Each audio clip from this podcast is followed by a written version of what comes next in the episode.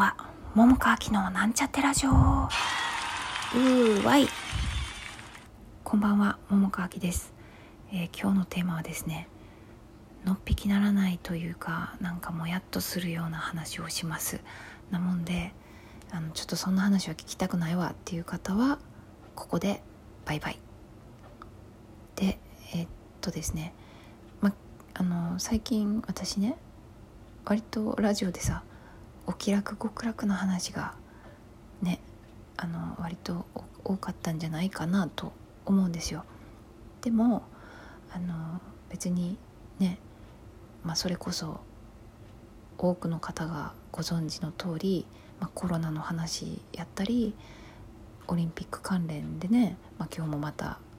いろいろありましたけれども、まあ、そういったニュースとか、まあ、そうじゃないニュースも含めてあの、まあ、いつもねそんなお気楽極楽にヘラヘラしてるわけではないんですね、まあ、そういういろんなちょっとなんかなって思うことにちょっと影響を受けて心を痛めたりしてしたりもしていて。で、まあ、そんな中でですねここ数日あのなんか大きいくくりで言うと演劇界隈でまあ、なんだかのっぴきならないというかなんかモヤモヤするなみたいなことを知って、まあ、思ったことをちょっとつらつら喋ろうかと思うんですけど、まあ、なぜさこの12分で全部喋りきれるわけないっていうかさ、まあ、実際喋ってみたらさあのちょっともう途中で切れてしまいまして今2回目なんですね。なのでちょっと早早め早口で喋ってるんですけど、まあ、そんなわけでえっとまあちょっと喋りますね。うんと数日前にえーと、声劇会という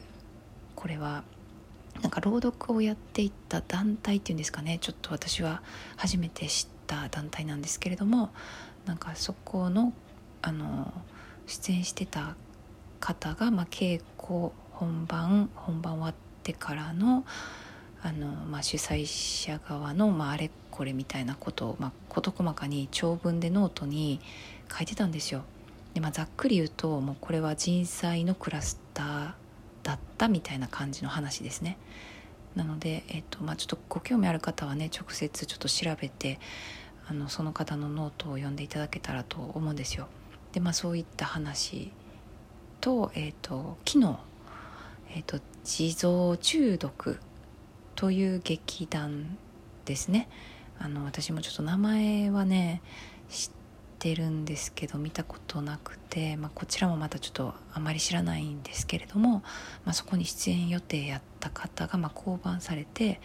で正式にあの公式アナウンスも出たけれども、まあ、なんかちょっとそのアナウンスの仕方もちょっとって感じで、まあ、その降板された方が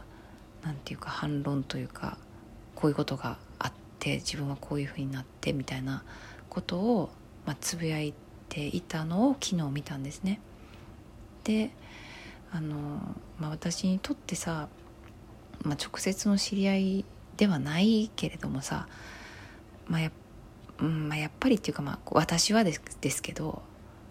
うん、なんか心を痛める痛めてしまいましたはいであのなんかねあうんとねちょっとチョイスしながら喋らないと時間なくなるから。あの思うことのいくつかだけ言うとあの私がとりあえずその数日前にそのね声劇会に出演してた方の読んでで、まあ、昨日はその地蔵中毒の方のつぶやきを見てで、まあ、ちょっとその後追っかけてないからあの動きがあるかってあったかどうかはちょっと分かりかねるんですがとりあえず私がその読んだ時には、まあ、相手側というかそうですね相手側の方から、まあ、例えばそれに対しての何かみたいなこととか、まあ、逆に反論やったりとか、まあ、そういうのはちょっと見かけてはないんですね。であのまあ多分一番いいのはさうんもう本当にさもうめちゃくちゃ雑っていうかあのもうギュッと濃縮してあの一言で言うとやっぱりお互い愛を持ったコミュニケーションであの解,、まあ、解決っていうのか分からへんけど、うん、お互い納得できるような方向になると多分まあ一番いいのかもしらへんなとも思うんですよね。うんまあ今、今は多分どちらも多分その文章、まあ、文章というか、まあ、文章、まあ、文字やけれどもとても怒りの感情は伝わっててくるものがあったんですね私はね。でもちろんその奥には、まあ、悲しみとかそういうのもあると思うし、まあ、だからあのね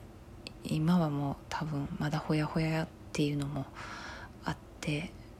書いた方からするともうそんななんか私が言ってるようなあのそんなもんじゃないっていうかもう本当にもう出てけみたいなこの世界から出てけみたいなぐらいのことかもしらへんなとも思うんやけれどもでもまあ本当の意味でねなんかこううん愛のあるお話っていうかうんまあちょっと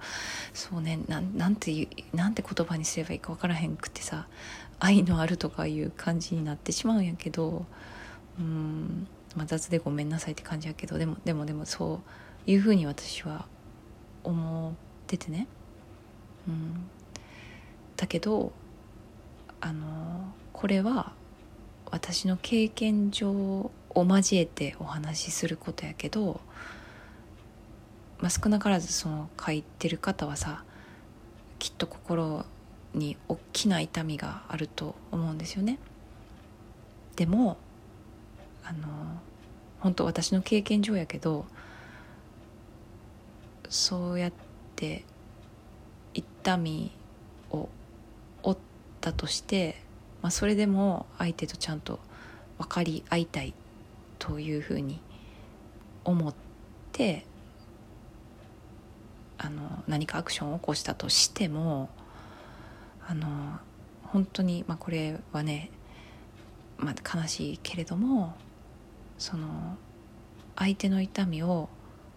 分かろうとすらしない人っているんですよ。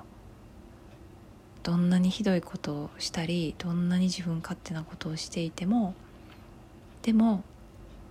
なんかもうそれはそれって感じで無視したりスルーしたりうん。そうね。どれだけ相手が傷ついたのかっていうこと。もうむしろ自分のことばっかり。自分がこんな傷ついたとか。それはすごい言うけどでも相手の痛みは分かろうとしない。っていう人はまあいるんですよ。悲しいけど。うん。でねあの私はその時に思ったんですよ。片やね。私はすごく傷ついたと。ね。であのそれ私は本当は分かり合いたいとか。ね。なんかそういうふうにまあエゴやなって分かってるんですよ。分かってるけれども。でもまあそれでもですよ。まあ、そもそも人間同士なんて分かり合えへんねんからやっぱちゃんと愛を持って話して分かり合いたいなって、まあ、それも含めてエゴですけど思ってたわけですよ。でも本当に分かろうとしないっていうか本当に聞く耳持たない人っていうのはまあいてでその時にさあのやっぱ傷ついてたり痛みがあったりしてさでしかもねなんかこう話そうとしても話したいなって思っててもそれも拒否されたりスルーされたりしててさ。まあしんどいじゃないですか。ね。でもちろん怒りや悲しみもあるじゃないですか。でも片やですよ。かたやもそんな人の痛みなんてふんふんって感じ。何とも思わへんっていうか。あなたが勝手に傷ついてるんでしょうぐらいの感じやったり。まあね。やんやんやんや言っててもそれを全部スルーするみたいな人ってまあいてさそれを比べるとさ私まあ私っていうのはまあその当時の私で言うと私だけはしんどい思いして相手はしんどくない全然ね。だって何ら何にも思ってないから。もう無視ですから。ね。ってなった時にねなんか、まあ、ずるいなとか、まあ、ある種のバカらしさっていうのがあるわけですよ。で、まあ、何が言いたいかっていうとなんか怒ってても、まあ、もちろんねほやほやの場合はもうね怒りたくないけど怒っちゃうっていうのとかあるっていうのはすっごいわかるんですけどただなんかそれをずっと自分が握りしめていると自分自身がしんどい方向に行ってるっていうことでもあるというふうに思うんですよね。だから、うん、どこかでねあの手放すことが本当の意味でのその方の幸せになるのではないかなということを思っているっていうのもあります。うん、ああもうちょっと、うん、そうねやっぱ時間が あれやけど、まあ、とりあえず、うん、そうねそういうことを思ったよという話をしてみました。はい、うんまあ、ちょっと細かいことは喋れなかったけど聞いていただきありがとうございました。ではまた明日